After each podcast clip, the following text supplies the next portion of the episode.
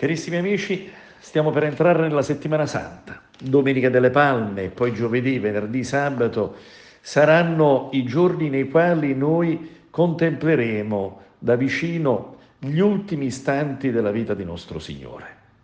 Sono i giorni fondamentali che rivelano all'uomo il vero volto di Dio e rivelano allo stesso tempo anche il volto sfigurato che noi umani senza essere in comunione con Dio, siamo capaci di compiere. Nel volto della sindone, il Vangelo di Luca parlerà di questo lenzuolo nel quale verrà avvolto il corpo del Signore schiodato dalla croce e che tutti conosciamo, custodito a Torino. E in quel volto noi abbiamo l'umanità sfigurata, un messaggio quanto mai attuale attuale per la guerra in Ucraina, attuale per le guerre che si combattono eh, in tutto il mondo, in particolare in Medio Oriente, in Africa, attuale per la tragedia degli sbarchi che continua ancora, attuale nelle carceri, attuale nelle nostre stesse vite, quando per le nostre cadute di stile egoistiche degradiamo il nostro essere. Ecco l'uomo, dirà poi Pilato nel Vangelo di Giovanni, Ecco l'uomo, contempliamo ora, appeso alla croce e schiodato dalla croce, entrare in un sepolcro, in una tomba. Ecco l'uomo. Eh, su questa fragilità cronica, su questo inferno che si abbatte sull'umanità a causa dei nostri egoismi, a causa della nostra incapacità di essere fratelli fino in fondo, risplende la vittoria del Signore, una vittoria che non salta il passaggio della condivisione di quello che è il nostro fallimento e la nostra passione.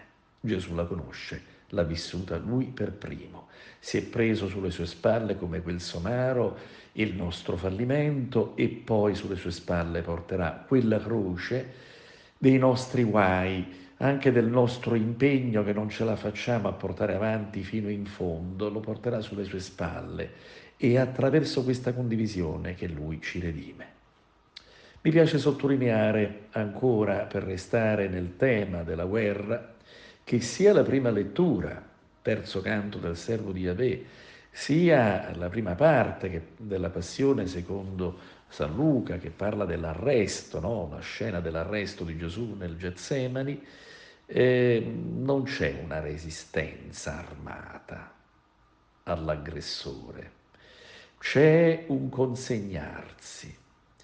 Allora qui eh, dovremmo imparare una lezione evangelica, non è continuando ad armare, continuando a eh, alimentare la guerra, continuando a eh, compiere delle crudeltà che si vince sull'uno o sull'altro la vittoria è la vittoria di una condivisione eh, semplice, può sembrare un ideale astratto, ma è l'unico che poi riuscirà veramente a salvarci.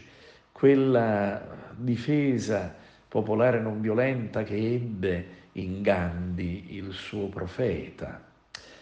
Allora qui siamo chiamati realmente a capire da che parte vogliamo stare se vogliamo stare dalla parte del Signore degli eserciti che comanda di sgozzare il nemico, eh, siamo in una visione che è superata già dallo stesso Antico Testamento. L'esercito, le legioni di angeli eh, sono l'esercito celeste di persone che come Massimiliano Colde e altri hanno vinto la loro guerra portando su di sé il conflitto mettendo la politica al centro, una politica che non è di egoismo, ma è vero bene comune e vero servizio. Non è un caso che proprio quest'anno il Vangelo della Passione ci riporta quella lezione che Gesù dà ai discepoli. I capi dei popoli dominano su di esse. Tra di voi non deve essere così, non è così, non sarà così ma chi vuole essere il primo sia l'ultimo e il servo di tutti, quando la politica sarà veramente al servizio del bene comune, quando realmente ci sarà una pianificazione per il bene comune fondato sulla libertà, sulla verità, sulla giustizia, noi avremo la pace sulla terra. Colgo l'occasione per augurare a tutti una Santa Pasqua realmente serena e piena di speranza. Ancora voglio ringraziare tutti quelli che hanno voluto contribuire con offerte al nostro progetto di accoglienza profughi nelle case e famiglia che abbiamo a Sighet. Il Signore voglia benedirvi per questi gesti di condivisione umili, semplici, che però dicono come il nostro cuore vuole stare dalla parte dell'umanità, della fraternità, essere davvero discepoli del Signore risorto.